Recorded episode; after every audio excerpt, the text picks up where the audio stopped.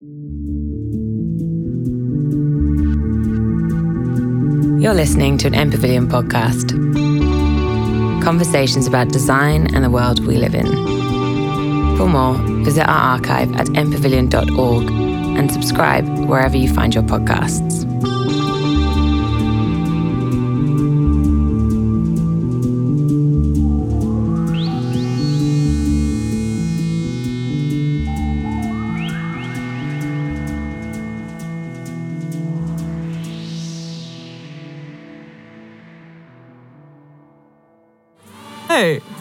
Good evening, everyone. So great to see realistic faces off the pixelated screen. Um, I would just like to begin this event with acknowledgement of the country. So I would like to acknowledge the Eastern Kulin Nations as the traditional custodians of the land on which we gather today. I pay my respect to their elders, past, present, and emerging. I would also like to extend my respect to any Aboriginals or Torres Strait Islanders who may be present today. My name is Gumji. Uh, I'm the co chair of the Emerging Architects and the Graduates Network, in short, EmAGN, um, of the Australian Institute of the Architects. So, EmAGN exists as a body of network to support the recent graduates or the young architects um, and also affiliated professionals within architectural industries. So, it's so great to see people, and I'm so delighted to finally host non Zoom, non Teams, Miro, whatever platform that you may be on. Um, and instead, we're in person and in flash. so, we have endured 262 days of lockdown, and we have finally gathered here today to hear from fabulous panels um, of our speakers and also our moderators. So I'm not going to speak too long because I'm going to pass over to amazing Kim and Amy who will be moderating today and they'll be introducing the panelists tonight. Thank you, everyone. And please hang around after as well and obviously come around to say hello to all the EmAGN committee members after as well. Thank you. Uh, good evening, everybody. As Gumji has said, thank you so much for joining us. I think we're all pretty zoomed out or screened out at the moment. So lovely to be sharing this moment underneath this beautiful pavilion. I'm Kimberly Ho. I'm an architecture graduate and also a freelance writer. So you occasionally may find me writing a bit for Yellowtrace if I'm not doing my architecture riveting work, perhaps. Um, and yeah, and I'm going to pass on to Amy. yep, so I'm Amy Fitzpatrick. I'm an architect at Clarke Hopkins Clarke Architects in the education sector. Um, and tonight with us we have Clare Cousins, Alison Potter, Tom McKenzie, and Danielle Peck. So we might ask you each to introduce yourselves and give us a bit of background about yourselves and your your practices and yeah. Hi, I'm Clare Cousins, um, architect, uh, practice is in North Melbourne. There's 13 of us. I started, I think, nearly 17 years ago, uh, the practice. Uh, we do um, housing and more recently doing lots of affordable and social housing and specialist disability housing, which has been a really interesting transition over the last few years.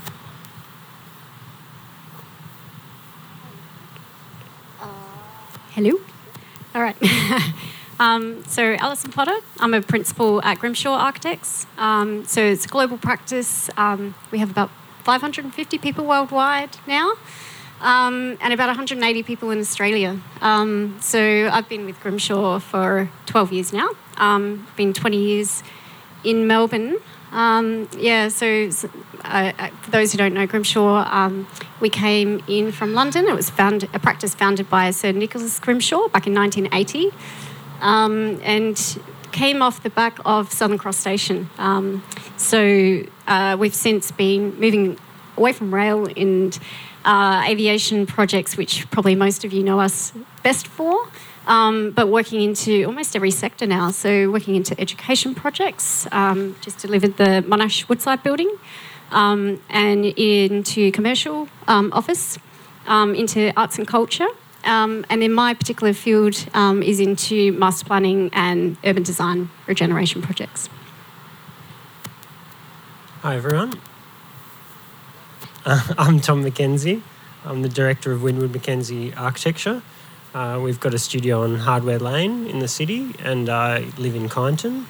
and we have, we've been going for about 10 years now and do a lot of residential work. And recently we've been doing more sort of renovation work for cultural buildings, such as the Northcote Theatre, uh, the Beechworth Post Office, and large scale projects like that. And um, this year we had the pleasure of working with Grimshaw and Baracko Wright on the NGVC competition. Uh, hi everyone, I'm Danielle Peck.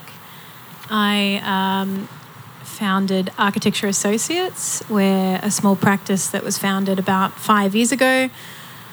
Um, we specialise in projects for the cultural sector, creative sectors, um, which includes um, kind of actually a, quite a broad mix of scales, uh, art galleries, uh, and the like. But we also do um, quite a few residential projects for people within those sectors. So a little bit of a mixed bag. Um, and we're micro compared to everybody else. We're, um, you know, four people at the moment. So, um, yeah, quite small. Thank you so much for giving us those introductions, and I hope it wasn't too daunting. So, I think in light of this theme's topic, which is where to next, before we pref, I thought it would be good that for both of us we'll preface this with your experience with the loaded question is how have all of you been this year personally or feel free to if you don't mind share with us personally the past two years we'll try and not name this pandemic or try not to name it in any way. We might call it a curveball, but yeah, if one of any of you could start and share with us, and we'll go from there. I think we're doing it in order again, aren't we?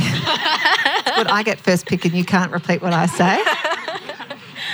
Um, oh, look, I think mm, it has been a blur. I'm very, I'm looking forward to New Year's Eve. Um, I think out of, out of all of it, I've tried to focus on the positives and the silver linings and the things that have become um, apparent that maybe wouldn't have had we not had the experiences. Um, so we've got two um, girls who are 10 and 13, and last year we lived down the coast for seven months while working, and they lived this kind of ideal sort of 70s childhood where they were allowed to do whatever they wanted, ride bikes after school, and um, and just as a family of four, we were very um, lucky to have each other, to have that kind of very simplistic life. Um, and given that they're getting a bit older and often don't want to spend as much time with us, it kind of forced them to spend a lot of time with us. So that was one little blessing. I think the other thing is just the flexibility that, um, even though we're all sick to death of Zoom and Teams, the flexibility that remote working brings to everyone. Um, I was talking to someone today in my office who eventually her long term plan is to, you know, move to Queensland. I think most of Victorians, I think there's a bit of a migration up north happening. But I just said to her, you can move this year. Like you don't have to kind of, it's something that you can completely keep your job in Melbourne and live in another city. And I think that that's a very exciting opportunity. I think there's lots of colleagues who have staff in New Zealand, Perth, Northern New South Wales, um, and it all seems to be working very well. They might sometimes fly back once a month. So I think that, that those flexible opportunities, or even living re- regionally, I think are really exciting. So I won't hog all the, the positives. Um, so I think my experience um, very similar juggling homeschooling, um, remote working, and I mean I guess we we had the um, I guess nice thing that happened was that we became more connected globally actually. So um, I found the communication actually improved with our kind of international networks. Um, but I think also yeah just you know things go on. I guess projects like everyone I guess is moving towards more meaningful work. And I think that actually that happened. Like a number of our projects, you know, if I'm reflecting back and what I wanted to do, I kind of did it.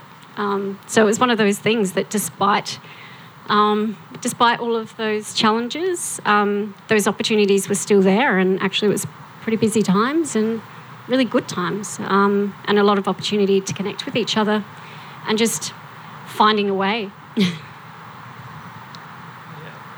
Um, yeah, it's quite it's quite a tricky question I find. Um, because it was quite a mixed mixed year, mixed year, and um, I think one of the things that became very important was becoming far more aware of the lives that are in the practice and um, part of the practice, whether that's clients and staff, and also bigger questions that are happening in the world and how we're connected to them and how um, what difference we can make within that. And I think that's that's led to the practice asking a lot of questions and having some really good discussions within the practice. Um, and I think the outcomes of those conversations, I hope we take forward with us. Um, and they have been important. And the perspective of graduates has been important. The perspective as parents has have been important, and the kind of role that either civic projects or residential projects play in people's lives um, has also really been uh, the conversation's been a bit different than it has previously, and um, I think all of that has really made us feel very um, confident that architecture has a really important role to play, and the way we practice architecture uh, is something that's continually evolving, but ultimately needs to really rise to the challenges that are presented to it. And um, I think we all have a lot to contribute. So, in a way, the outcome of it has been quite positive, but whilst juggling a practice and a young family and going in and out of lockdowns and following everything that's going and obviously being very conscious of the impact it's had on other people's lives. And we've had um, clients who have got COVID and family members that have got COVID that that that's been you know it's all been thrown in the mix um, and so in ways it's been very challenging but out of that I think it does really force some quite um, some reflection on on what's going on around you um, echoing all the struggles obviously um, it was a for a period of time for myself personally, um, but also our practice. It was immensely challenging, of course. Um, part of our practice is uh, academics. We do um, a lot of teaching, and that means coming into contact with students who, some of which um, have spent extremely long periods of time in very, very small apartments, um, which yeah, was quite pretty confronting for us to to sort of be a part of that, but also um, you know, feeling quite privileged um, to have done that. Um, I guess the the really positive professional thing to come out of it for, for our practice was um, what everyone sort of touched on is the reflection. Um, you know, it's it feels kind of rare to get an opportunity where you can jump off the treadmill so abruptly um, and force forcefully at that and you know, it wasn't a particularly busy year for our practice in terms of like lots of jobs coming through the door or um, massive growth or anything like that um, commercially, but um, you know it was a massive creative growth for our practice. So I think um, I think we'll really look back on these years as probably some of the most pivotal for our young practice, um, where we kind of found a real clarity in what we're doing and a real purpose, and you know we were really given. Um, an opportunity to do that. So um, I guess now coming out of that a little bit, I'm, I'm really grateful for that as well. So um, lots to be thankful for, um, and yeah, moving moving forward with positivity. Yeah, thank you all for being so um, upfront and honest. I think we've all, everyone's struggled in unique ways, and particularly in our practice, we've seen everyone from all different levels struggle in different ways or react in very different ways throughout all the various lockdowns. And um, and Tom, I think you mentioned it's right through reflecting um, that we can really step back and see the positives, and through looking at reflecting on what we've been through, we can um, it's not, yeah, we realise that through reflecting we can look forward into 2022 and what's to come. But before we start thinking about that, we'd like to get your thoughts on the current industry environment. And a lot of what you've each have mentioned, the positive outcomes for it, have fueled what seems to be happening at the moment. It's quite um, a hot industry environment, one way of putting it, I guess. There's a lot of work out there, a lot of movement, and a lot of people questioning where they are at in their careers. And Kim and I have both come from had unique journeys through uh, through the past two years. We're both at very different stages in our careers. Kim's a young graduate, and I'm um, been practicing for several years and um, in my current practice. And um, I think Kim, do, would you like to speak for graduates and your experience for the past two years? Um, I think for me and a few of my friends, we can all agree that we graduated at a time when our industry hasn't been at its best. So, like, I'd like to believe that we graduated at a time where our industry was quite bottlenecked, in which there was an influx of us because I believe these past couple of years there has been the largest amount of architecture graduates. Uh, unfortunately, there are very minimal jobs that can, or like few firms that can take graduates or have the time and the space to actually give them resources and the proper mentoring and such. And it's always this search for the past two years of how do I get a job? What is the cookie cutter answer of, you know, getting a job, getting the right folio, networking, but we're never really given the specific directions of like, how do we talk to people at networking? Because I think for Amy and I, sometimes we go to networking, go and have a few drinks, say hi, small talk, and now what? Like, what do we do? So, um, yeah, I think perhaps like your thoughts on this industry, how has it been changed, and things that you'd like to share with everybody as well. And yeah, advice for young grads navigating the industry at the moment, uh, being quite different and unique to the previous years. Well, now's the time to seize the moment. there's a lot of work out there, and therefore there's a lot of work for grads. So um, I think, um, yeah, it's, it is good to network, meet people. Um, a lot of, yeah, but I think trying to build up your folio and and don't be don't wait for people to just advertise jobs. We interviewed someone today from another state who like you know mad 20th of december but we still did an interview today because their folio looked really interesting and um, and we're always on the lookout for you know um, new people i think the other thing that this climate has done is uh, it is an opportunity for kind of self-reflection and entering different sectors and so as i said before we've normally done mostly housing single res housing for a long time and some selective multi-res rec- more recently but because of covid the state government um, has finally been um, um, putting significant funds into stimulating under-resourced sectors such as affordable housing. And so the, the, the big build for five and a half billion, which was launched last year, has actually led to us being involved in three quite big projects. One under um, Hable, under like a big, uh, bigger project directly for the government, and um, with KTA, and then two ourselves um, for um, community housing providers. Um, and so they're, you know, exciting, some regional work, um, but essentially working on, actually, and then two specialist disability, which weren't from government funding, but there's just this kind of movement. And so you, you, you can really, it's amazing how quickly, in about 15 months, the work that we're doing has radically changed from the beginning of COVID. I think in with that change, sometimes you can take on a bit too much or too much of one sector, and so we're now going "Ah," having to like you know pull back a bit or trying to b- balance it all. Um, but I think then that's when it's really important to be sharing with um, colleagues, talking with people who work in that sector, and really kind of banding together as a community and a profession to really support um, one another. Um, and I think we need to be doing what we can to lift the profile of architects and the value that architects bring, particularly in this challenging, uh, I suppose, procurement model that still is a problem in the in the commercial and larger public work. So. Um, yeah, I'll reiterate. Um, things are booming at the moment. Um, I think most people that I speak to are very, very busy. Most architectural practices are busy. Very diverse um, range of sectors, um, and I think that really it's about finding what you um, believe in, finding meaning in the work that you do, and I think that's the big, um, you know, they call it the great uh, resignation. You know, it's about finding that meaning in what you do, putting yourself out there. Um, and I, mean, I kind of called 2021 at the start of this year the year of opportunism. Um, and that was about kind of just going to an event and just hoping for the best, hoping it would happen.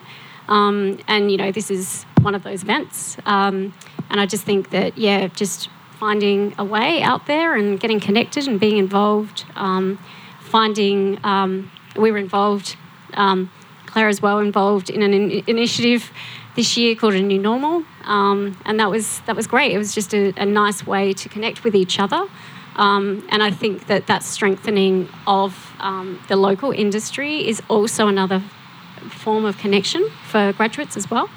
Um, so yeah, I mean, I think yeah, put yourself out there, um, but try and find what it is that you believe in um, and go for it. Thank you. It, We'll it it up. doesn't have to be a round table. Like, please feel free to jump I wasn't in. ready. Okay.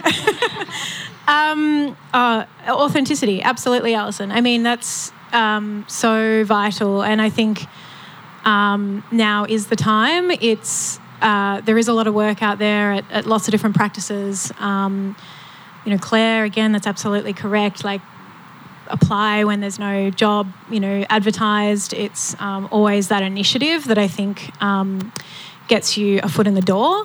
Um, I'm always really impressed with portfolios that come in that authentic way. Like I've looked at your work, I'm really interested in this as a, as a sector. I've done studios, you know, X, Y, Z that really relate, and um, yeah, you, that passion is is quite palpable um, when you're assessing uh, future future hires. So I think the the whole the Great Resignation or the, the, what we're seeing, I think that's also super exciting. I mean, obviously. Um, you know, think carefully before making big life decisions, but also, you know, I mean, just look at the world's history. Some of, you know, the world's greatest thinkers and thinking and art has come out of such adversity and misfortune. So I think that we should all just be really embracing this moment and moving forward with bravery. So, Yeah, I'd agree with with all of that. And the thing that we've noticed this year as well is a lot of the conversations that have been floating around in the industry have say that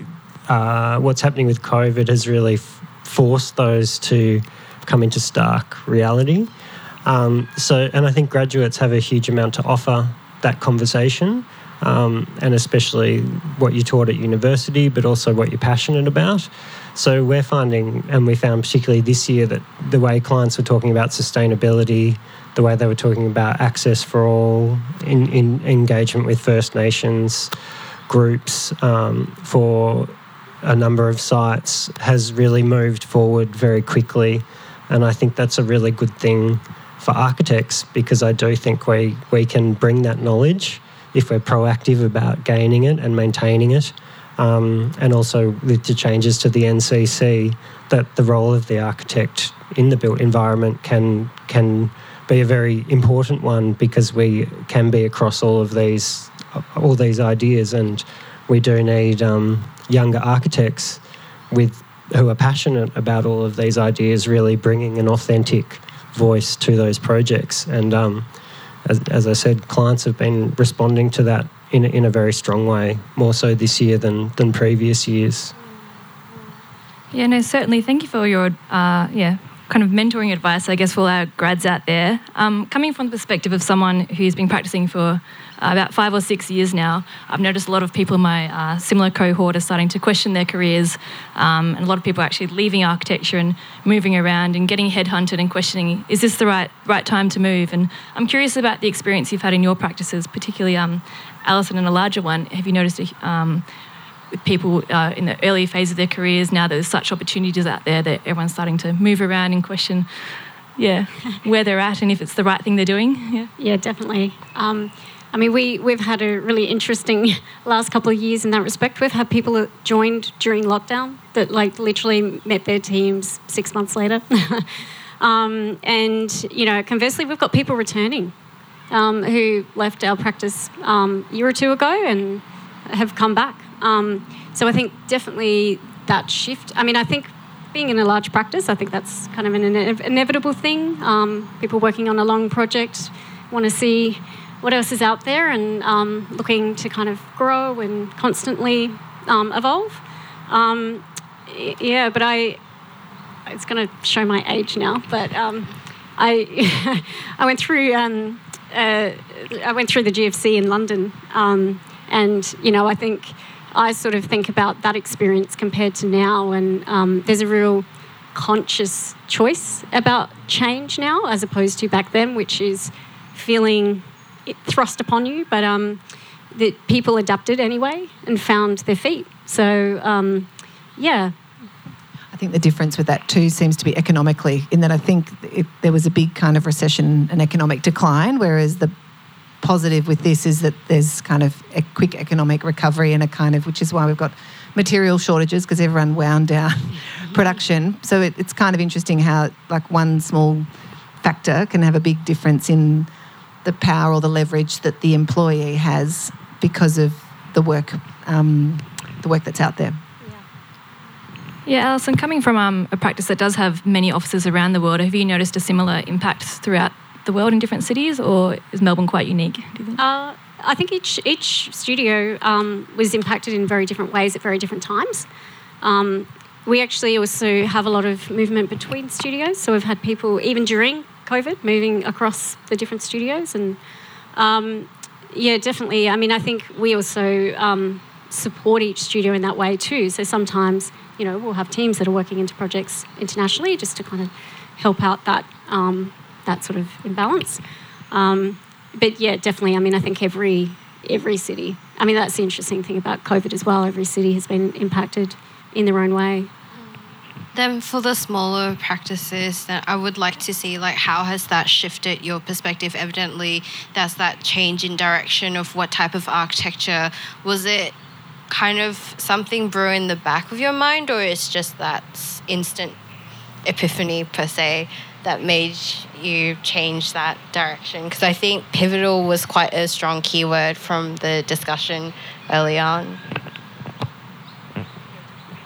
I, I think I might. I'll, I'd use the word pivotal. Um, yeah, it's um, for us. It's it's maybe narrowed actually um, the types of work that we do, and I guess when I say narrowed, it's it's in an expansive way, if you can if you can call it that, of the word narrowed, in that we're we have clarity now that um, we didn't have before. So through that clarity has um, emerged a real focus for our practice, which is um, really invigorating and has unlocked a whole lot of creative thinking. So, um, yeah, the, it, it's it's not a, not one of diversification for us. We're small um, and we need to be really focused um, in order to achieve milestones and to think about um, our, our sort of pathway. But um, it's sort of been a yeah, just a really nice feeling to to have that time to focus and to get ready for something that's um, quite specific. Yeah, it's interesting that you mentioned um, your perspective is narrowed. With Clare, you mentioned before there's so many new opportunities to diversify out there. Um, have you found that your perspective is narrowed as well? You're kind of a gauge how to navigate all the new opportunities with your practice at the moment. And yeah, I, I, tend, I agree with Danielle though. It's kind of it is quite liberating to. I think for so many years I had no idea what my focus was, and you think, oh, got to be, got to, you know, and good, you know, architects can do kind of everything, but there is something nice to really have a a, a focus on a, a passion that you can then, you know, invest in research and um, knowledge. And it, it, doesn't mean that you then can't step outside those boundaries from time to time for select clients when you get that kind of values alignment. But I think it has solidified, um, like for example, well, don't tell our some of our existing private developers, but we've decided we're not doing any more private development work. Um, you know, we, we prefer if we're going to do um, multi-res that we want it to be affordable or social or you know for a greater good. And it's kind of a nice bookend when you're doing private housing and then doing kind of more social housing. You really get that great spectrum. And we still, you know, we'll do the odd commercial project or this, that, and the other, but it, it just really gives you I think also too when when there is a surplus of work, it's nice that you can be a little bit more strategic in the work that you take on and really be, um, you know, completely. Uh, in, and, and look, you, I think it's so important to love love the projects that you're doing because um, architecture is a long game. It's a really bloody hard profession. And so you've got to love what you do so that you still, you know, you, you hold on to the ideas and push through for the three, four, five years that you are on projects. So, and I think that's something when people are reflecting on the work that they're doing or the practices they're working in, it is really important. And not every day is good. Everyone has bad days and hard days. But that you feel like you're contributing to something positive and good, I think that is a really important, um, or you know, to feel good on the inside too. Yeah, certainly. And with the environment at the moment, we have the opportunity to find out what it is that makes us feel good or what we're passionate about in architecture and pursue that. Tom, have you had a similar experience your, um, with your practice? You find that you've had the opportunities to narrow what you're about in the projects you choose to work on or accept? Yeah, I think we've, we've had a similar experience to Clare where we've narrowed the focus of what we are particularly interested in, but at the same time, we've had other opportunities that have expanded what that narrow focus is. Um, so we had been slowly building up a, a, bit of a reputation for doing heritage renovation projects. Um, and as I said, out of that has come a project where, where we're turning the Northcote Theatre into a 1,500 person performing arts space, which just got a planning permit, which is very exciting. And um, Beechworth Post Office, where it's an adaptive, large adaptive reuse project, and we've been doing a large master plan for the Kyneton Primary School, which has been disused since 2017. Um, and that has a core component of a gallery, um, but then will be a series of community spaces, um, which is an adaptive reuse of a 1980s building. And encouragingly, we feel very comfortable working on those projects because we have worked on similar residential projects and it's just a step up in scale. Um, and we've built a good team who have the sort of the right skills to be able to deliver those projects. So it feels like it's come at the right time. Um, but like Clare said, it's a long game. So we we tr- we do work hard to try to to build a good team and that people feel very um, you know engaged with the practice and and I think that has led to a very positive atmosphere and one that's helped us get through the last two years in a really good way. Yeah, I feel like it's also it takes a collective, so it's also teamwork within the team to be able to agree in the directional change that everybody wants to go towards in order to make it successful. I think one question I would like to ask, just out of curiosity, was it hard to solidify that identity? Because I guess going into that different direction also means to build that trust for that new group of clients as well as you are entering that field. So.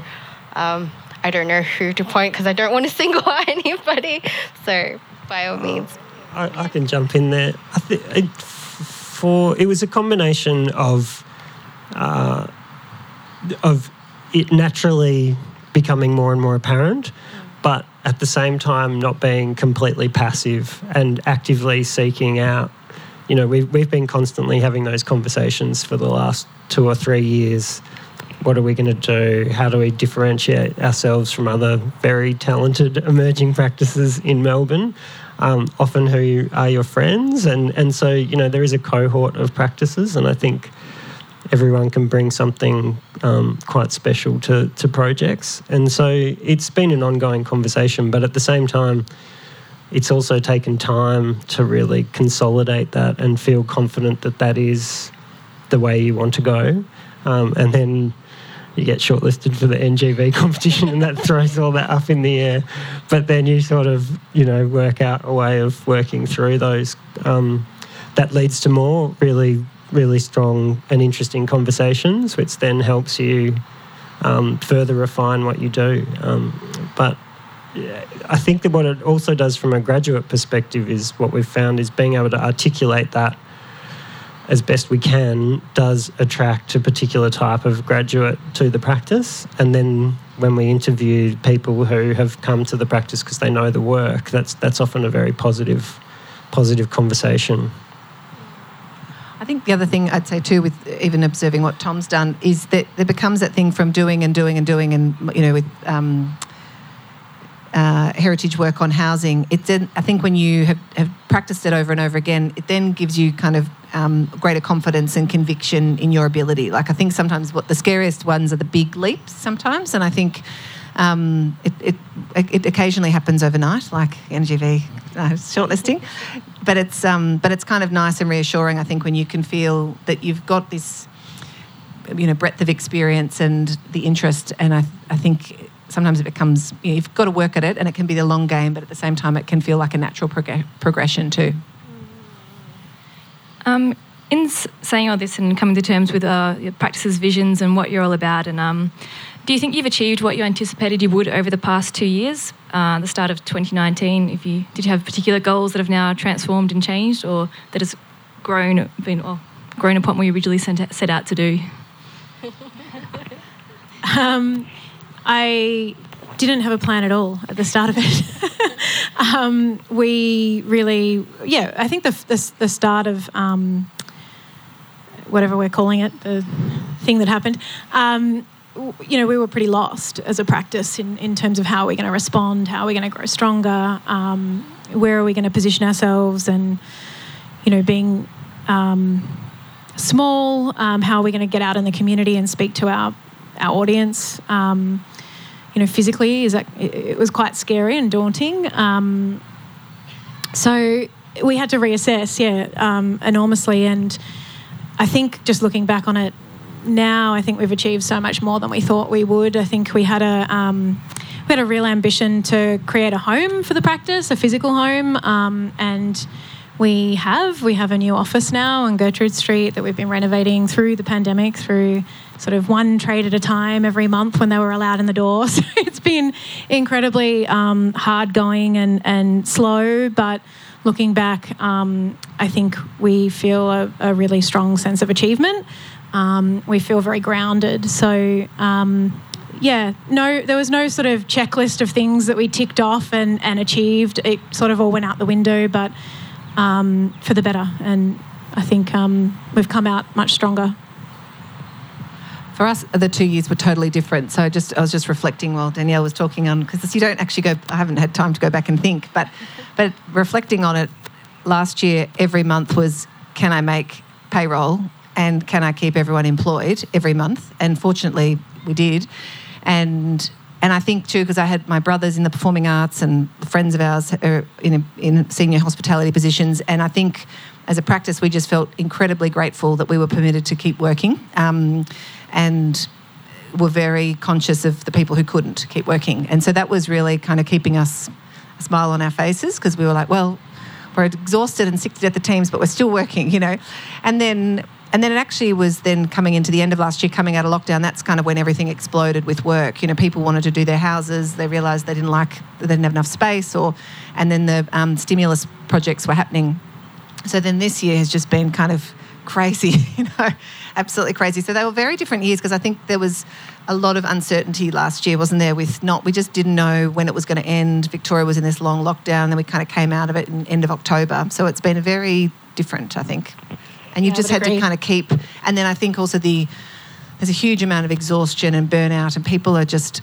I think the second this this lockdown, whichever number six, was really. I think that's where everyone's kind of just been totally worn out. So, and just trying to keep the team motivated, happy, people's mental health, people living alone and working alone. Or you know, it's it's really it's been really um, tough. And I think people leading teams or for us running practices, you've kind of got to do your work, and but you've got to keep everyone, you know, um, I don't know, buoyant. And it, it's been really hard. And I think Christmas can't come quick enough.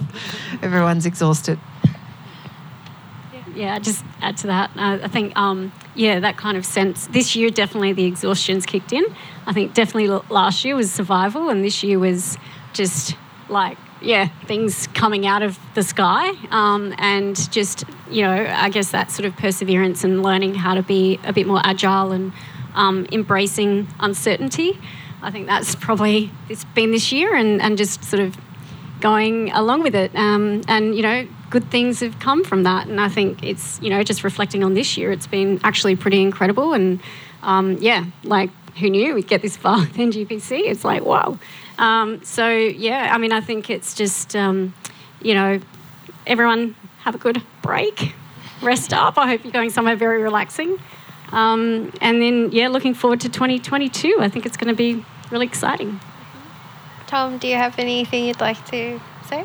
Yeah, it's a, we, our experience sounds quite similar to Clare, and I think um, what what became very apparent is obviously architecture is quite a collective act, and that relies on not only the profession and the institute who um, did a huge amount of work keeping everyone up to date with the constant changes, and that was really very valuable to us as a small practice who doesn't have a studio manager who can be across a lot of those things.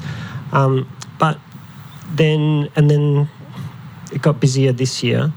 But I think what it really, we, I'm not sure our trajectory changed that much. I mean, the timing changed, but it did really make me think a lot more about how do you run a resilient practice, um, both from a from a team perspective, but also from a business perspective, and that you can sort of weather these events, and that there's the potential that um, you just you just don't know what's around the corner. Um, and I think it's just a good it's just good business practice to be able to do that. And and so we it made us really reflect on that a lot and the hours we were putting into projects and um, the hours staff were putting into the projects. We've always had a sort of policy that we work very reasonable hours.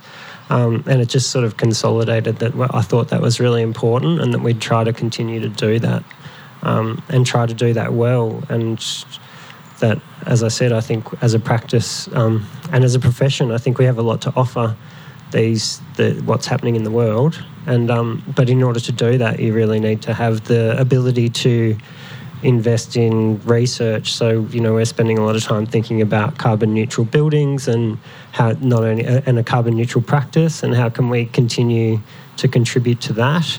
And I think architects have a lot to to contribute to that. But you need to have a practice that is able to afford to invest in that and, and not do that sort of um, yeah. And so I think it's really that that's been at the forefront of my mind going going forward. Yeah, Tom, you mentioned um, having resilient practice and responding to the environment and how you run your practices. I'm quite curious how you're each navigating um, employees' expectations coming into next year. I know I'm in my, my workplace. Um, we're still navigating the work from home policies and how this plays out and what people's expectations are and their values and allowing employees to um, realise their values and have family time and but still contribute to the practice. How are you each going with um, navigating that moving forward into 2022? I can jump. We've been obviously I've been talking about it a lot with the staff. So yeah, we're we're a team of eight, um, and the conversations that we had recently were that for the rest of this year that we would keep it pretty fluid and just see how people felt. Um, we had people that were a couple of staff who were living in very small apartments, and it's been a, they've found it a joy to be back in the studio and around other people. Uh, and then we had other staff members who have had kids in the last two years, and they found it. Um, they were very anxious about coming back to the practice full time because they hadn't actually their family unit hadn't experienced that. Um, and so I guess that goes back to what I was saying at the start that it, it's become very apparent how different people's requirements are in, in the workplace. And what we've kind of arrived at is that we're looking at potentially. Uh, a three day in the practice and two day at home. And if you want to do five, you can. But I think a minimum of three is probably going to work. And um, I imagine that the two days at home, some of the staff that are doing that, that could be the most productive two days of their week. Um, and we'll, we'll see how that goes for the time being. But I think that I think that's a positive development, um, and it allows people to have a good work-life balance and um, in terms of what you were saying about people leaving the profession and people staying, I think the flip side of that as well is you get people that are very passionate. And I think setting those boundaries around work and architecture and um, how that works is something that, that is, is a useful conversation to be having, both, both within the practice but also for clients, setting client expectations around how long it takes to do the work that we do and then subsequently the value that that brings and, and the time that it takes. Yeah. I could all that could all be I could all be wrong about that. that's what I'm working on at the moment. I, th- I think that's the unfortunate circumstances of uncertainty and the saying that you always grow wiser in hindsight. so. please. Oh, just um, we're involved in the Champions of Change. Um, which is really quite interesting because it's really um, connecting some of the larger practices in terms of the challenges that they're having um, and starting to put in place um, some policies around flexible working. Um, I mean, we, we've, for a lot, I worked for many years part time um, when my kids were really little. Um, and you know we now have quite a number of our staff working part time, and you know I think for us when that that happened and we, you know, had to kind of overnight just become remote. Um, a lot of that infrastructure, luckily, we had in place because we had that circumstance. Um, so it's been really interesting, I guess, being part of those um, working groups and I guess sharing the things that have and haven't worked and, and, and starting to explore different models of hybrid working. Um, so there's you know little things that we're starting to put in place, like every meeting having a Zoom link. Um, you know, looking around the office, um, and you know everyone's on a Zoom call, even though they're in the office to each other. You know, it's very strange things happening like that. Um, you just get really good headsets. Um, yeah, but it's really interesting to see that shift, and, and, and hopefully it enables more people to work flexibly and uh, work part time. Um, so, yeah. Yeah, certainly. How about Danielle? Have you found that in an office of four people? I think it's slightly different in that, um, yeah, it's more of a sort of closer conversation um, is required, but at the same time, um, it took no infrastructure to sort of flip for us. I mean, we didn't have the massive logistic problems of bigger practice, and sounds like you were really prepared anyway. But um, I know, you know, there's obviously a hundred person practice has faces sort of very different challenges to us. So, I mean, I just think the bottom line is the people that work for the practice are the business, and they're the face of your business. They're the heart and soul of the business, and um, it's not about just giving people what they want. It's just about making sure that people that you employ are um, feeling really engaged and fulfilling, you know, their own ambitions. So um, it's a bit more of a fluid conversation for us. It's it's there's not really any structure um, required, I don't think, at the moment. Um, but um, imagine if we grow that, yeah, we would have to put some more sort of structure in place. Um, but kind of kind of like you, it's um, it's kind of whatever the individuals need and want right now, and we'll see what next year holds. I just had a thought about a conversation that we've had in the practice as well that's become apparent um, given the EmAGN cohort is that I, th- I think it's very important that grads um, speak up about how what they're experiencing in the practice and what they need because there's so much learning that happens in practice on a day to day, just being around the day to day activities that happen in the practice, and and I imagine that that's extremely challenging for um, grads and people who are new to a practice to be able to handle that. Um, but the conversations that I've had with other directors of practices is that they're they're sort of very appreciative when their staff have communicated to them how they're feeling and what they need um, in order to feel supported. Um, and obviously, I think that's a that's a real there's a real benefit, and there has been with our team coming back to the studios, particularly designing. Designing on Zoom has been a very difficult thing to do efficiently, um, and so I think that's a really important important thing to consider um, in terms of how, how what the relationship between the practices and different staff members. Whereas some of our more senior staff members, they they actually really like having the space to just get solid blocks of work done without being asked by lots of grads questions all the time. So I guess it's trying to find the right mix to make that really productive for everyone.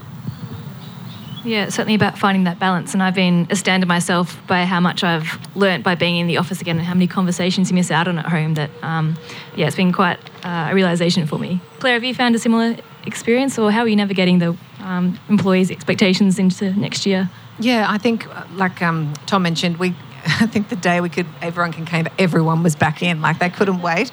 Um, I think it's uh, surprisingly with 12 a team of 12, none of them have kids. I don't know whether I'm sending off the wrong vibes, but anyway, I'm sure it'll happen one day. Very family friendly office. um, I'm the only person with children. Um, but so therefore, in some respects, that made it, that was one less complexity that, that the, the team didn't have to kind of juggle. But a lot of quite a few people live by themselves. And I think we were saying before, Kimberly, you know, I think you were saying couldn't wait to you didn't you didn't like working from home because you don't like your home becoming your workplace. Um, we we we said you know let's play it flexibly till the end of the year. No, no one's worked from home apart from if they've had a partner with a sniffle or you know, and so we've kept the the IT system running. A because also for backup if someone does get you know has a cold, but they're fine to keep working. Um, and but we were we're just we're just finding our way. You know, people have definitely discussed that they want to have um, some days at home, and I'm the same. And it's often more often the senior people because it's the one day that you can actually put yourself in these kind of bubbles to get a lot of work done. Um, I think the key thing we've kind of discussed is that. It, is to ideally if it can be a day that's planned. It doesn't have to. we- We're not. It doesn't have to be a set day a week. It's just more that it's not. Oh, I'll wake up today. Not going to go in today. You know that it's more so that other people in the team just know where you're going to be that day. So we've kind of you know we've got a calendar that you can kind of put it into. And anyway, we're all kind of finding our feet, but it's going to I think going to be the way of the future, and I think very positive. Thank you for concluding that on a really positive and uplifting note. um, and then, so just to conclude the evening, I would like to, or we would like to invite the audience to ask questions. Um, this is perhaps a good way to test out your networking opportunities if you can ask some interesting questions. Uh, if not, yeah. Um, you will pass the mic. I'm coming.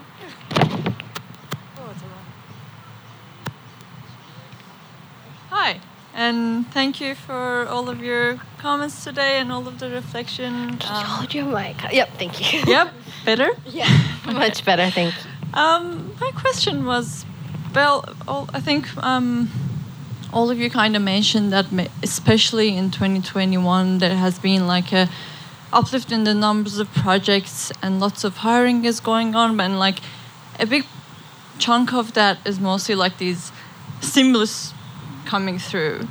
And I was just wondering how reliable is this to, for example, switch jobs at a time like this and make sure that, well, every stimulus is kind of like a bubble and it will burst at some point and then the number will go down. How do you think this will continue through, let's say, for five years, 10 years? How reliable is it? Maybe 10 years, no one can talk about it. Or am I just overthinking? I don't think anyone can maybe predict one year.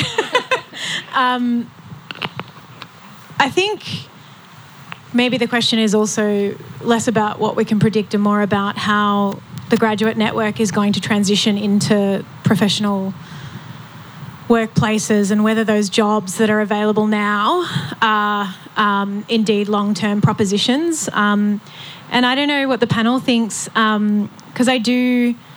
I do worry as well that some of the, um, I don't know, some of the bigger practices might be more conservative with taking on permanent hires, or um, there might be sort of a hangover of um, trepidation, you know, that sort of carries forward, even though times are really um, booming, it seems, for, for most practices. So, uh, look, I, I don't think anyone can predict it, but um, I think.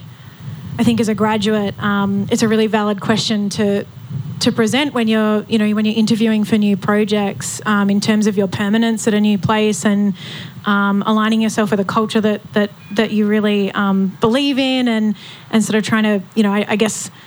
I guess, uh, like you, I'm hopeful, um, and like the rest of the panelists, that there will be sort of systemic change and flexibility and adaptability, and and um, we'll all be able to transition with confidence into the next few years. But um, you know, again, you look backwards 10 years and, and the market, you know, continues to go up and down. So it's very, very tricky to be sure.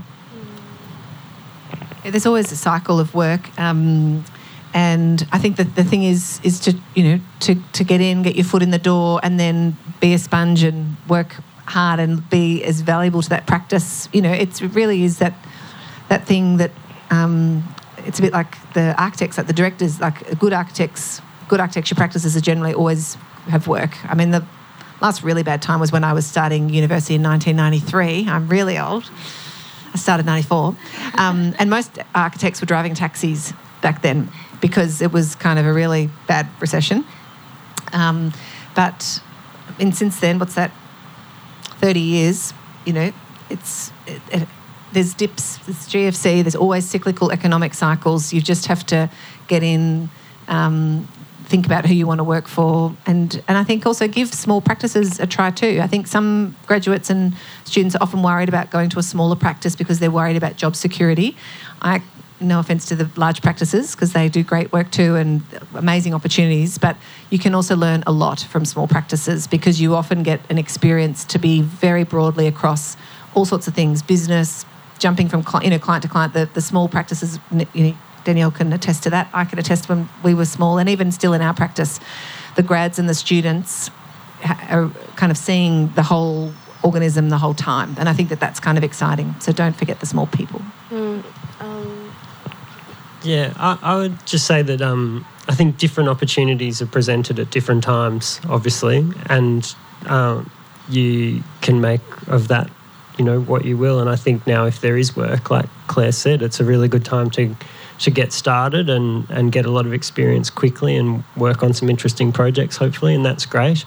And um, obviously, it's cyclical. I, I was living in New York in 2008 after leaving my job in Milan because I thought New York looked really good and couldn't have picked a worse possible time to move. And I think within two months, something like 42% of all architects in New York City had lost their job. So that was pretty much me done in New York. And um, but that what that triggered was me coming home and starting my own practice. So that was sort of an exciting thing that came out of a very disappointing thing. Um, and the friend who I was living with at the time is now the director at Grimshaw in New York and had designed a Chinese Disney And, the, and you and I went to extravaganza, work and we with all Dave. worked together at Wood Marsh. So you know, different people have different opportunities that, that come out of these things. So it's very hard to predict. Yeah, I um I started at a small practice, um, and then I just kind of kept getting a little bit bigger and bigger. And um, actually, I worked at uh, Foster's when it was fourteen hundred people. Um, um, at its sort of semi-peak, it's probably bigger than that now. Um, and yeah, and I think that that I've never not had a job uh, by choice, not by choice. So I think the yeah, despite you know huge amount of change, um, you know, in the profession over that time, I think there is that continuity, and I think um, it is about your own personal development through that as well, and navigating your own pathway. Um, so, and I think you know we've we've been quite fortunate. I think over the last um, couple of years as well that we, we, we've seen change, but that's been sort of, I guess, natural change. Um, there's always movement and always people looking for a new adventure. Um, so yeah, there's plenty of opportunities ahead. I think. I think I might just add one more thought to that before we have another audi- um, another question is potentially like cover your ground. Sometimes I think for us there's that expectation as grad that you graduate, you find a job that you studied in, and then you get registered. And unfortunately, that trajectory doesn't always happen in one shot. So. Um, like probably I'm one of the few who took me a while to get a job. So it was trying to find different hobbies. What have I learned from architecture that can take me to other places before I finally meandered back into the direction I want to have. So yeah, it's just keeping your head up while you can. Uh, next question. Yep. Coming.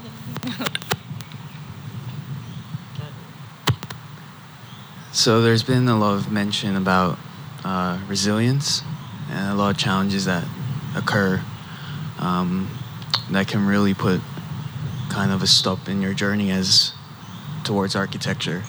I just want to ask, how'd you overcome your own challenges to get to where you are in your career now?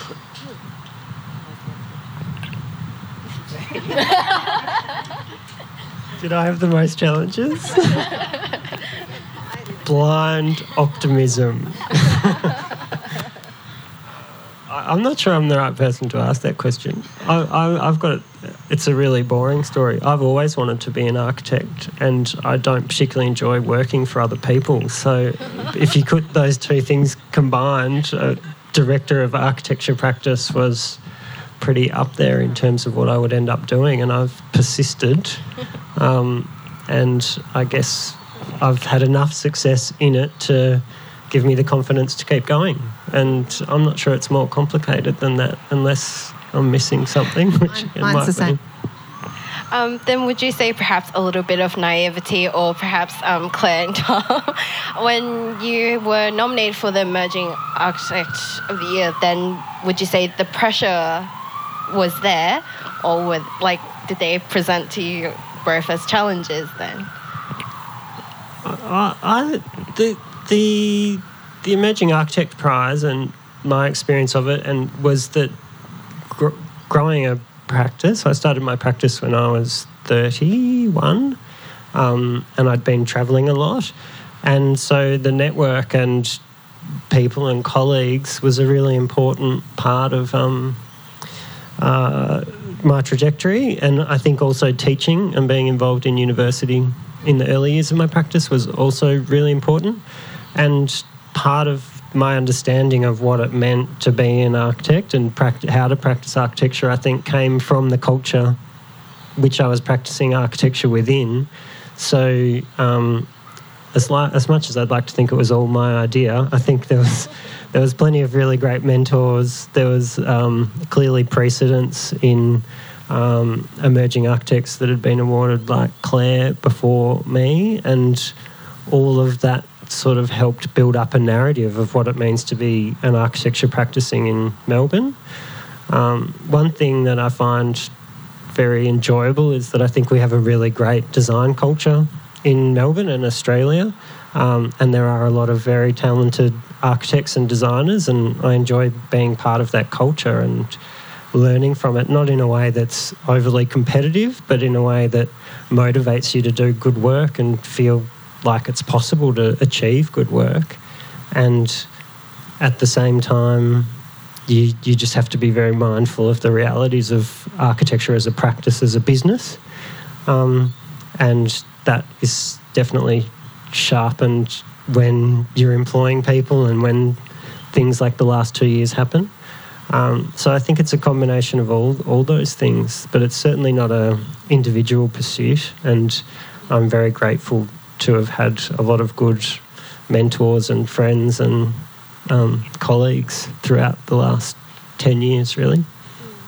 Yeah, I just second that. I think that the um, when you generally when you start a practice, particularly if you start on your own, it's quite a lonely journey. Um, and I think uh, the c- connections that I made through the institute, I actually had a couple of friends from uni at RMIT, but didn't really. I think a lot of my friends when I started practice because I was 28, um, they no one was practicing on their own, and so it was quite a lonely process and. Sort of had mentors, but you kind of some things you just think, oh, that's just such a dumb question. I can't ask that. And so slowly, as people started um, starting practices, but just to have, and then the, the the network of colleagues and architects and f- great friends has really grown. And I think you can't underestimate how um, powerful that camaraderie and support is, because often you think, oh, and half the time I'm pitching for work against, you know, one of my closest friends. We're very ethical. We never discuss it, but it's actually the it's strength in numbers. You really do need to um, look out for each other, and the stronger the profession, the better the, the profession is for everybody. That we're not all undercutting each other with fees, and um, it's really important to um, think a bit collectively. I also had, from a grad perspective, because we I taught professional practice for a number of years at um, Monash and RMIT, and I think one of the things that became really apparent is that um, we like for well we have a perspective of being um, a practice director or practice a principal of a practice, but I think it's also really important that that that's not the only role that you know people can play, and that there's people who are um, you know incredibly good and passionate about documenting buildings, or there's people who are incredibly passionate about doing con- contract administration and would have no interest in being the director of a practice, but actually we couldn't run the practice without those those people within the practice, and and um, I think that's a really important thing to not dismiss and not feel like in any way you've sort of failed as an architect because you don't want to have your name on the on the banner and have to sit up front and talk to everyone. Yeah. Anybody? Okay. Yes, hi. I'm just wondering, like, on the discussion of journeys and whatnot. Like, I'm in the process of, you know, considering going into like registration. I've been working for a few years, and I've just been having this mindset that you know I really want to rush to get the registration done is this your recommendation of like rushing it or do you think it's best to just you know take your time and you know experience certain things before you know going for the registration i always say don't rush but, well this is my opinion anyway I think it's just again depends on where you're working, and unfortunately, the the registration process is still. Um, formulated around ABIC contracts, which you don't administer in a larger practice. And so the more you can learn from doing rather than learn from th- memorizing theory, because um, I think is much better. And the more you can, um, if you're working at a big practice, talk to the principals or directors to ask that you want more exposure broadly across the practice. Um, it's because ultimately the idea behind registration um, is so that you can open your own practice. So there's you'd get tested on GST and business acumen and lawsuits and liability, and a lot of things sometimes that you don't actually necessarily need. And so my uh, advice to people in my office is always not to rush because it makes no difference from a pay perspective in our office. Um, people are paid for the level and what they're contributing to, and um, I can't speak for all practices. I just think generally people um, enjoy as much as you can enjoy the registration and the learning process much more when they can actually relate it back to stories in the office or, or experiences that they've had in shadowing people doing contract administration and i think it's a much more fruitful experience yeah i I mean, I'd agree with that. I mean, I was probably one who um, I got registered really quickly, um, but I was working in a small practice and administering projects, so I felt like I needed to know. Um, so I think for me, that was just my own curiosity, and I felt like vulnerable to not know what I was getting myself into sometimes. So um, yeah, so I did that quickly, but I had the ability to learn from um, yeah, very established people in the practice that I was within. Um, so it was the right time for me. Um, and I think yeah, that's not always the case. I mean, I think yeah, if you're working on in a larger practice on, on longer term projects, it's all um, about yeah having that exposure and, and being able to um, learn at the appropriate time. So yeah, we I've I think I've changed my view on this a little bit um, in recent times, but I'd agree with Clare that I, I'm not sure you need to necessarily rush into practice. But I think trying to be mindful of the nature of the work you're doing in the practice and having conversations about that is really important. And that I've found to has led to a better team in my practice. We've obviously been testing all sorts of things out um, over the last few years. And one thing that became really apparent that is if you threw someone into um, producing documentation too quickly, uh, that didn't work very well and became very stressful. And there was just too much that they didn't know, basically. But if you kept them doing design development on another couple of projects, um, they actually just really thrived in that role. So it's probably a personal one. But on the flip side, I'm I have I'm optimistic that the improving the sustainability of buildings and the environmental performance of buildings and it, that's relationship to detailing and the building code um, can really force people within the practice to actually get very good at the technical side of architecture very quickly, and I think that's going to lead to better buildings. Um, and I think if you if you just do that without doing that proactively, like we're doing that very proactively within the practice because we're interested in carbon neutral buildings.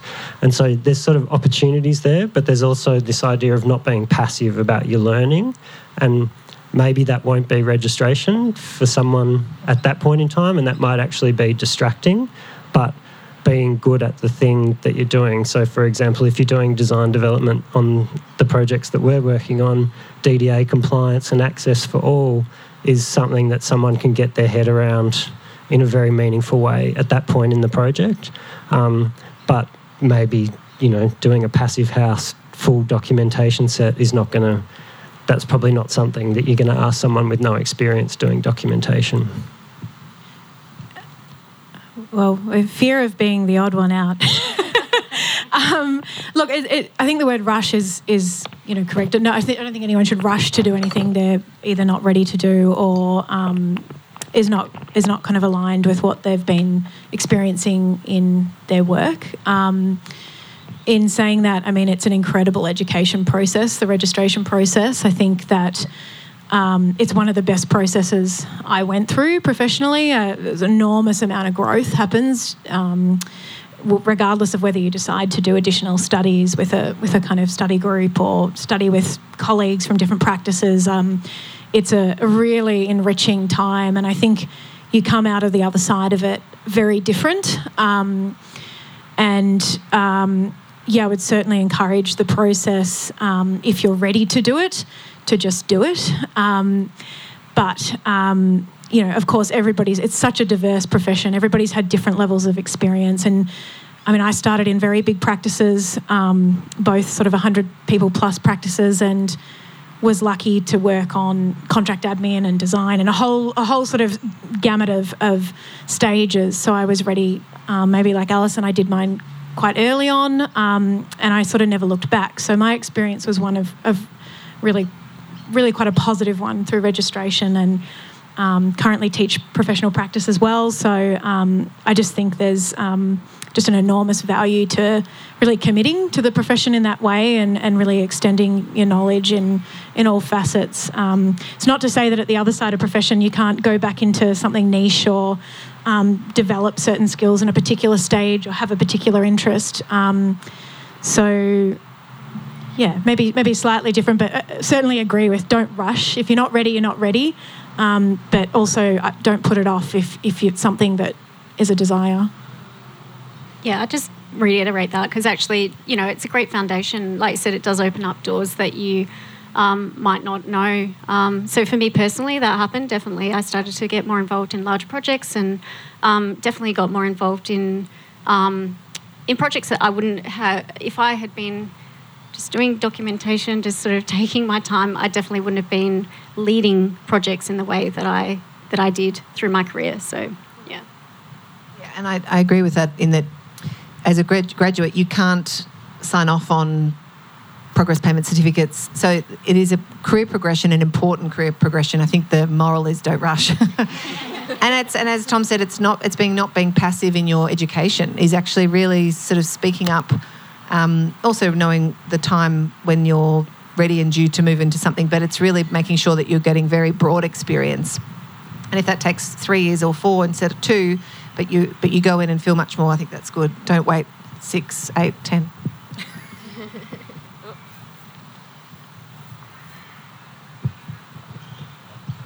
Hey, um, just something that uh, I didn't want to bring up that's too pessimistic, but I guess something that doesn't get touched on a lot is um, the mental health in our industry. Um, I think we want to focus on the positive, but I think it has isolated a lot of people, um, and they're kind of at varying degrees of their profession.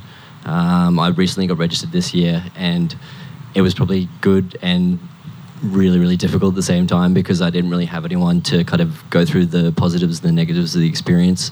Um, and I've seen a lot of graduates kind of drop off because they've had no support, and you need that face to face. And I think working from home for 18 months or whatever some offices have had to do, um, some people haven't really been able to keep up with that and have just completely given up um, on the industry completely.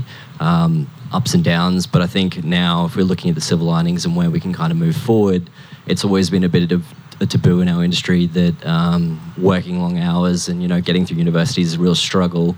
But I think we're kind of at a point now where it's like, well, let's recognize that that's been difficult, and how can we change it within our, I guess, industry, within the profession, within education, with all those things.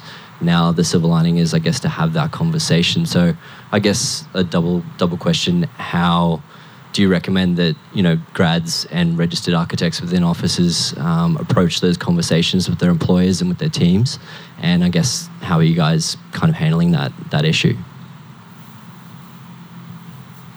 I think uh, work-life balance is crucial, um, and um, I think there's practices that honour it and there's practices that don't. Um, and I think it's a really tricky one. I mean, we um, the the Architects Award makes it very clear that you need to be paid overtime at one and a half times or time in lieu, and so I think it's I think employees need to call it out. Um, and I think, you know, again, you know, banding together, and you know, it, it doesn't mean necessarily that you sort of arrive at you know nine and take a full hour lunch break and out the door at five thirty every day. But um, it's often it's about having some flexibility. Sometimes people got the dentist appointment, and you know I know some practices have this thing called a flex calendar where they'll kind of you know log in that they need to take their dog to the vet for a couple of hours, but then they kind of work longer, two days an hour, whatever. You know it's, but again it's a bit like finding practices that you. Um, share values with and feel proud of the work. I think it goes for everything. It's the culture of the office, it's the work environment, um, yeah, generally I think I'm the well. Everyone has been working hard this year, and mental health is a really big challenge. But I, you know, I'm often the worst culprit because, you know, it, but it, when, when you're the business owner, it's fine. But I generally do it after hours when I'm at home, you know, after dinner. But I, I just think we have to, we have to. It can't be acceptable that that's how. And I'm not just saying it's big practice, but practices find that, that that's how their business is sustainable by getting a whole lot of free hours from their employees.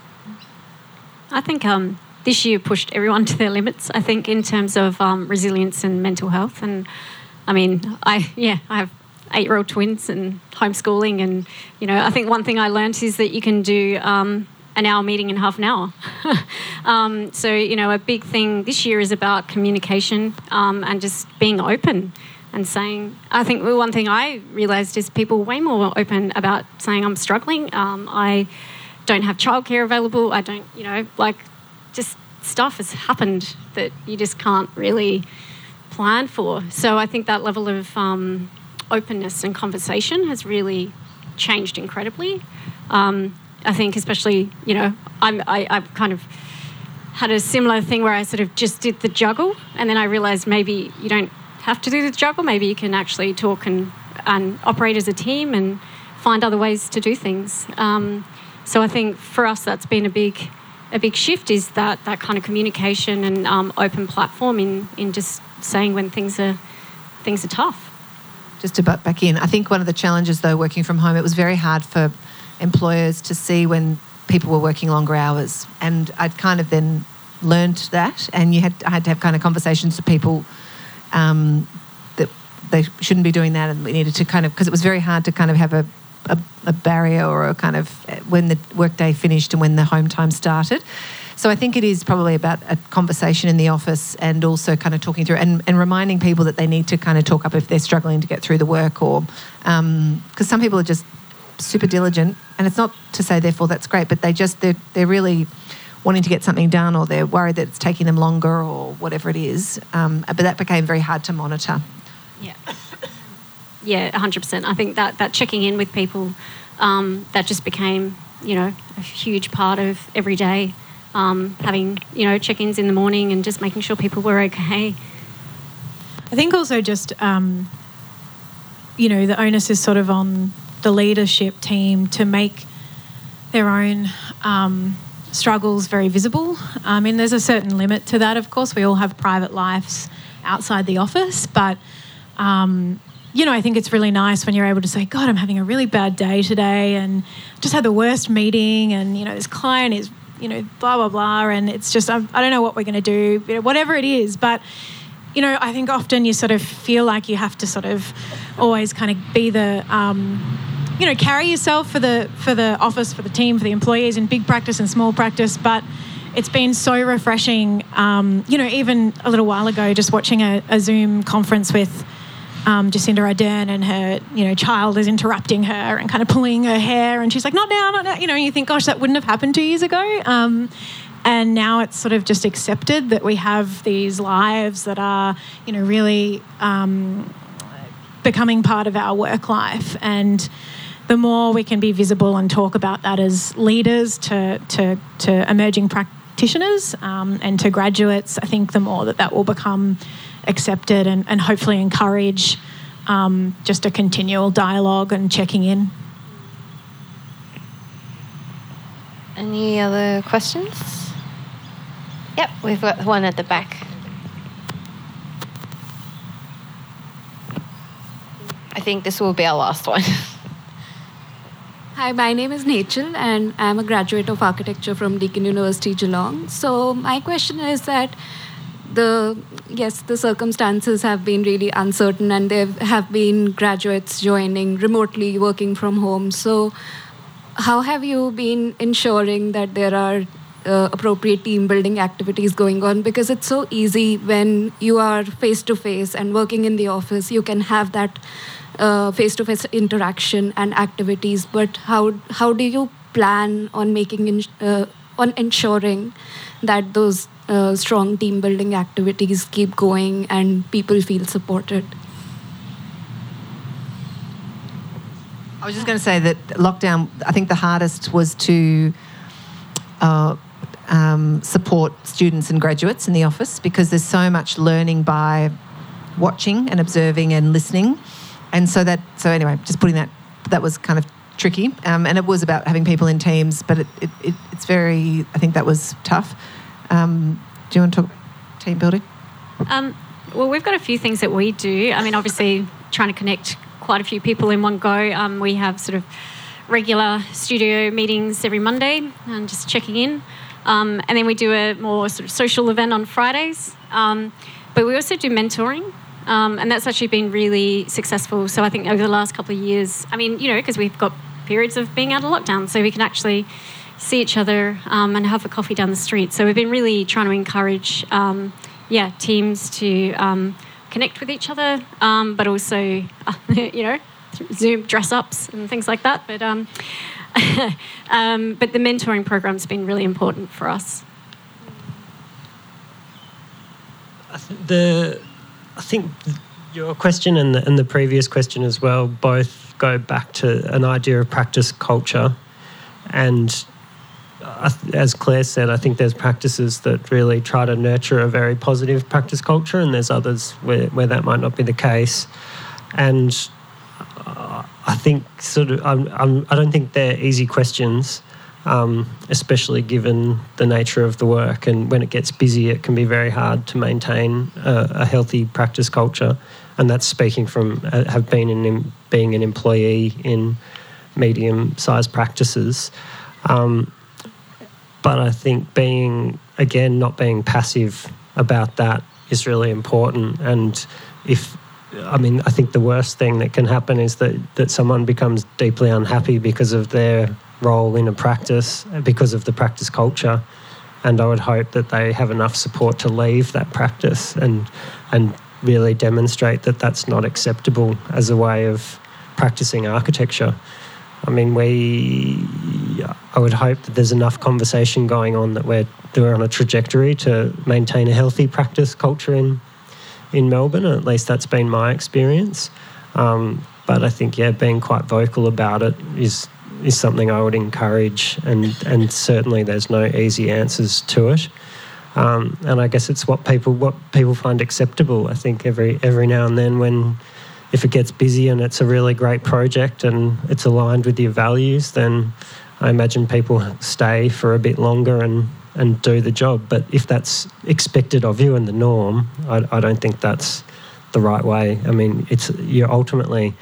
I think we like architecture is a profession and it's a vocation, it's a passion, it's all of these things. But as Clare pointed out, there's an architect's award, and I guess technically it's a job and you're employed between certain hours and you get paid for the hours you work, and it's not more complicated than that at, on some level.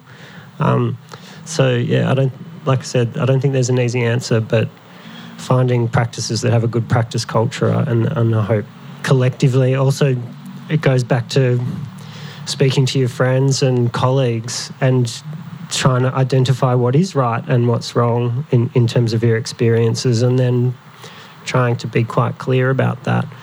Um, and I think that's helped me a lot again, speaking to people and or my staff speaking to me and saying, Oh, I know someone that works like this, and I'm really glad that you don't work like that. And that reinforces to me that if I want to retain good staff and have a positive culture in the practice, that I have to run a business that, that doesn't rely on unpaid hours to be a profitable and sustainable practice. Yeah, I think um, it's a really tricky situation because I think um, there are there is obviously a, a, sort of you know inherent power imbalance when you're a graduate and you enter a particularly large practice where you might be one of yeah upwards of 100 staff members and you're in this you know intense period of change this kind of processing from being in a very supportive educational environment to being in, um, you know, a business model. Um, so yeah, a lot of sympathy for that situation during COVID. Um, really difficult to navigate. Um, I, I, just, you know, it just comes back to this this conver- like having conversations. I think it's really important to also, if you can't, hopefully nobody feels like they can't talk to their employer. I really sincerely hope that because if if that's the case, then you know it you know it's probably time to leave. But I think if like talking amongst yourselves as graduates, I mean, I've just seen an immense change in my professional years from when I graduated. You know, there's a really mobilized graduate um, community, really galvanized community. Um, you know, activism and leading by ideals has, has become really strong. And um, it's just it's really positive. So I think if that you know continues to galvanize and that conversation continues to happen um, in your own circles. Um, I mean, you, are just so valuable to the profession in so many ways um, and inspiring and um, contribute so greatly that um, the more that conversation happens, um, you know, I hope the few practices out there that might be, you know, maybe not delivering on the, on the kind of cultural practice side of things do change, you know, and we see a really positive industry, which we're already seeing, you know, in, in a lot of practice. So um, there's been a lot of positive change, but you know, recognizing there's still um, there's still some way to go. Um, well, um, thank you so much for that, and uh, thank you for everybody who submitted their questions tonight. It's been very eye-opening, and it's good to hear plans for next year. So if you could please join us to thank Danielle, Tom, Alison, and Clare. And thank you everybody for joining us once again. So we'll now open the floor. So please go ahead and mingle. And as I said, take this opportunity to warm up your networking skills. And if worst comes to, if you don't know what to say, just say, how has this year been? Bit loaded. If not, just ask, what do you look forward to? Or just ask, I'm interested in getting a job. Please help me. Thank you, everybody. Thank you. You're listening to an MPavilion podcast. Conversations about design and the world we live in. For more, visit our archive at mpavilion.org and subscribe wherever you find your podcasts.